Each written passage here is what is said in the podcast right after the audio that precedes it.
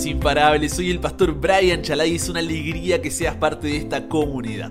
Hoy nos encontraremos con Dios en Génesis capítulos 37 y 38 para seguir creciendo en nuestra relación con Él. Recuerda estudiar estos capítulos antes de escuchar el episodio. Este no busca reemplazar tu estudio personal, sino motivarte, enriquecerlo. Con eso dicho, ahora sí, conversemos. ¿Qué verdad aprendemos sobre cómo es Dios y su dirección para nuestra vida? Dios no crea clones, nunca copia lo que ya ha hecho, nunca duplica un plan de vida. Dios solo produce obras maestras originales. Y tú, tú eres una obra maestra original de Dios. Dios te formó distintivamente para una vida como ninguna otra. ¿eh? Solo tú puedes ser tú. Solo tú puedes vivir la vida que Dios diseñó para que vivas. Sin embargo, también es cierto que no puedes vivir una vida que Dios diseñó para otro. Intentar ser algo para lo cual no fuiste creado siempre te conducirá a la frustración, la fatiga y el fracaso. Y voy a repetirlo porque esto debes grabártelo con fuego. Intentar ser algo para lo cual no fuiste creado siempre te conducirá a la frustración, la fatiga y el fracaso. Como humanos, naturalmente nos interesamos en la vida de otro, echamos un ojo ahí, ¿no? Esto forma parte de la manera en que hemos sido diseñados.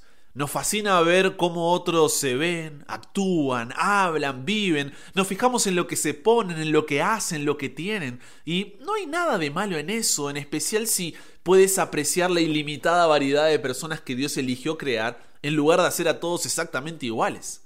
Ahora, el asunto se vuelve un problema cuando cuando nos molesta la forma en que Dios hizo a otros.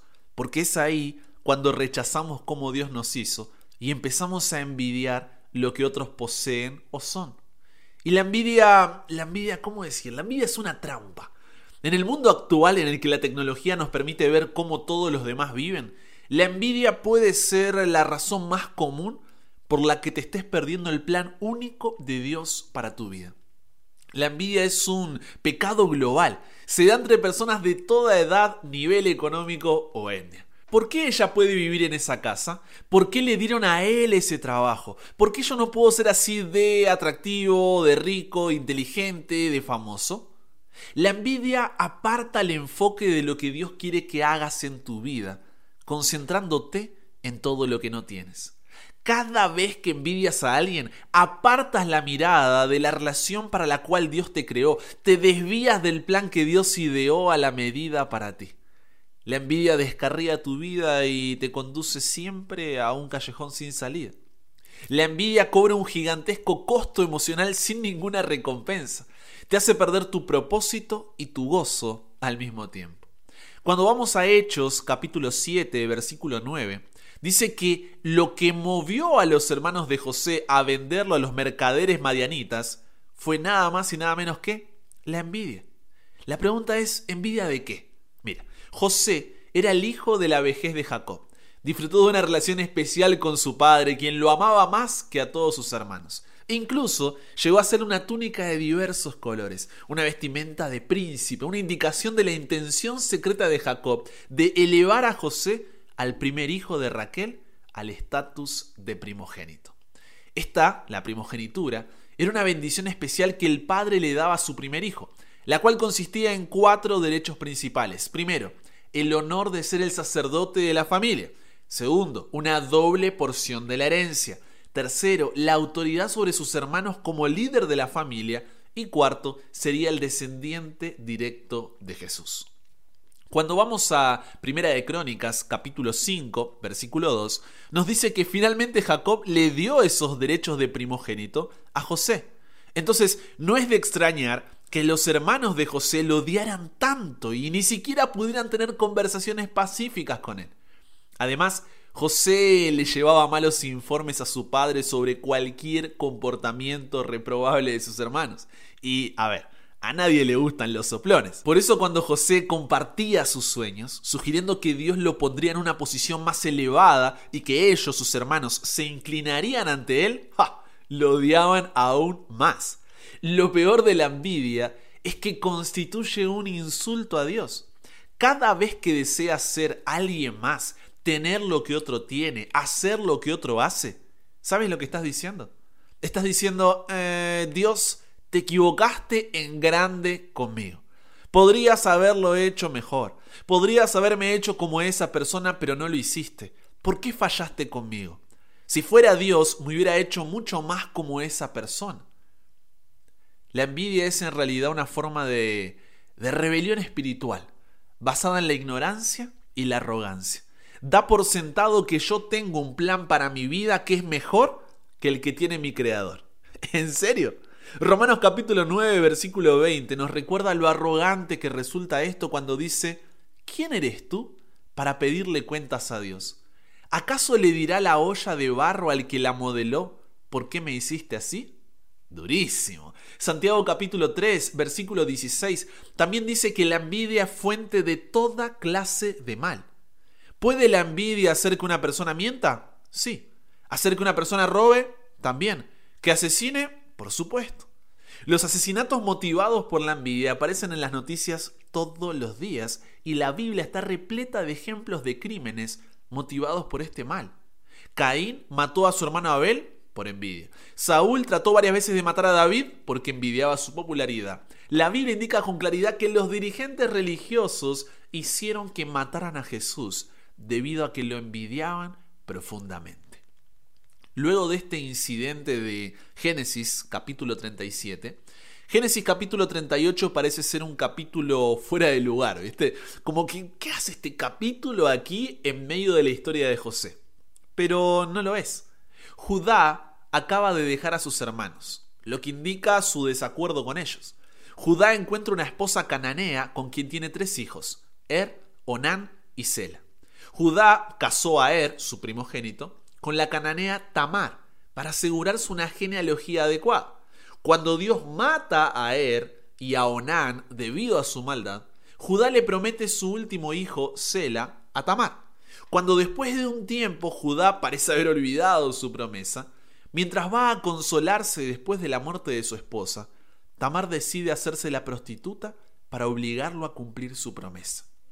Debido a que Judá no tiene dinero en efectivo para pagar a la prostituta a quien no reconoce, promete enviarle más tarde una cabra de su rebaño. O sea, poneme el pago a crédito, le dice, ¿no? Tamar, por su parte, exige que mientras tanto él le entregue como garantía inmediata de pago el sello, el cordón y el bastón. Tamar queda embarazada de ese encuentro único con Judá. Cuando más tarde, acusada de hacerse la prostituta, le muestra al acusador Judá el sello, el cordón y el bastón. Entonces Judá comprende que él había sido quien se había acostado con Tamar. Y ahí se disculpa. El final de esta historia es el nacimiento de Fares, que significa traspasar, quien como Jacob nació en segundo lugar y se convirtió en el primero. ¿Y por qué todavía no, no entendemos cómo esta historia se relaciona con lo que viene pasando con los hermanos de José y el propio José? Porque es aquí donde viene la conexión con la historia. Mira, Ruth capítulo 4, versículos 18 al 22, menciona a Fares, hijo de Judá y Tamar, como antepasado de David. Y Mateo capítulo 1, versículo 3, lo coloca dentro de la descendencia de Jesús. En cuanto a Tamar, ella es la primera de las cuatro mujeres, seguida de Raab, Ruth y la esposa de Urias, que precedieron genealógicamente a María, la madre de Jesús. ¿Qué te parece? Siempre que acusas a Dios de ser injusto, estás de forma ignorante implicando Dios, soy mejor que tú. Porque si yo fuera Dios, sería más justo de lo que tú eres. Ahora, fíjate que a pesar de los planes de Jacob, con su preferencia por José, los sueños del mismo y la entrega de la primogenitura, Dios tenía su propio plan. Judá sería el elegido para cumplir sus propósitos y salvarnos mediante la cruz de Jesús.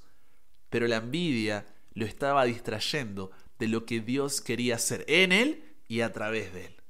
La envidia te infecta todo por dentro y afecta todo lo que te rodea.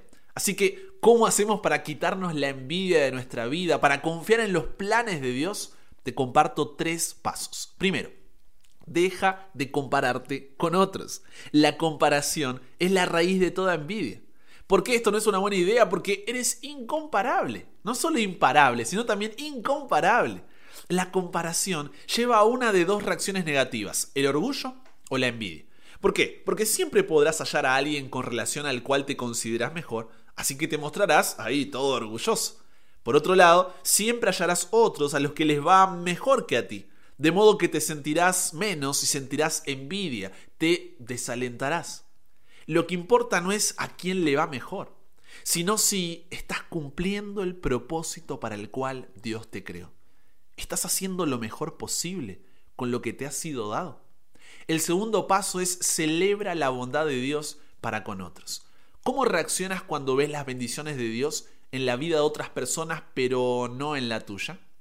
Tenemos miedo de que solo haya una provisión limitada de la bondad y la gracia de Dios. Así que si otros obtienen una tajada mayor del pastel, tal vez nosotros no recibamos lo mismo. Pero la gracia de Dios es ilimitada. Hay suficiente pastel para todos y todavía sobrará una cantidad infinita. Entonces, aprenda a alegrarte con los éxitos, con las alegrías de los demás. Si te alegras solo cuando te suceden cosas buenas a ti, serás desdichado gran parte de tu vida, porque nadie disfruta solo de cosas buenas. No obstante, si aprendes a alegrarte también por las victorias de otros, siempre tendrás algo de qué gozarte. Finalmente, el tercer paso, sé agradecido por lo que eres y lo que tienes. La envidia se basa en el mito popular de que tener más me hará más feliz. Pero tanto la Biblia como el testimonio de millones de personas muestran que eso no es verdad. Si no sabes cómo ser feliz con lo que tienes, nunca serás feliz con más. La envidia pregunta, ¿por qué ellos? ¿Por qué ellos tienen, hacen o son algo que yo no? Y la gratitud pregunta, ¿por qué yo? ¿Por qué tengo todo lo que tengo? Confía en Dios cuando la vida parezca injusta. Una de las señales de que la envidia ha entrado en tu corazón es cuando empiezas a decir, no es justo. ¿No es justo qué? Siempre que acusamos a Dios de ser injusto, en realidad estamos dudando de su bondad. La envidia es la fiebre, el síntoma, pero la duda con respecto a Dios es la enfermedad. Siempre que envidias a otros, estás dudando de que Dios sabe lo que es mejor para ti. Pones en duda su amor, su justicia e incluso su sabiduría. La próxima vez que empieces a pensar que Dios es injusto contigo, recuérdate lo siguiente. Primero, todo lo que tengo es un regalo inmerecido de Dios. Ni siquiera existiría si no fuera por la gracia y misericordia divina. La próxima bocanada de aire que aspire es un don de Dios. Segundo, no sé lo que Dios sabe y no puedo ver lo que Dios ve. Así que debo confiar en Él. Tercero, la vida en la tierra es injusta por causa del pecado, no debido a Dios. Nuestra rebelión contra Dios ha trastornado todo este planeta. Este no es el cielo donde todo funciona perfectamente, no es tampoco la nueva tierra. Nada funciona de un modo perfecto aquí. Cuarto, Dios envió a Jesús para que nos salvara del día del juicio cuando Él cuadrará los libros, enderezará todos los males y aplicará justicia. Y quinto, no fue justo que Jesús muriera en tu lugar por tus pecados, pero lo hizo. Y con eso llegamos al final. Comparte con otros lo que aprendiste hoy. Súmate a la comunidad en WhatsApp totalmente gratis si todavía no lo has hecho para recibir una notificación en tu celular cada mañana, escuchar los episodios sin conexión, recibir material extra, hacer tus preguntas, acceder a contenido exclusivo y te espero en el siguiente para que nunca pares de aprender y nunca pares de crecer. ¿Por qué? Porque hasta el cielo no paramos.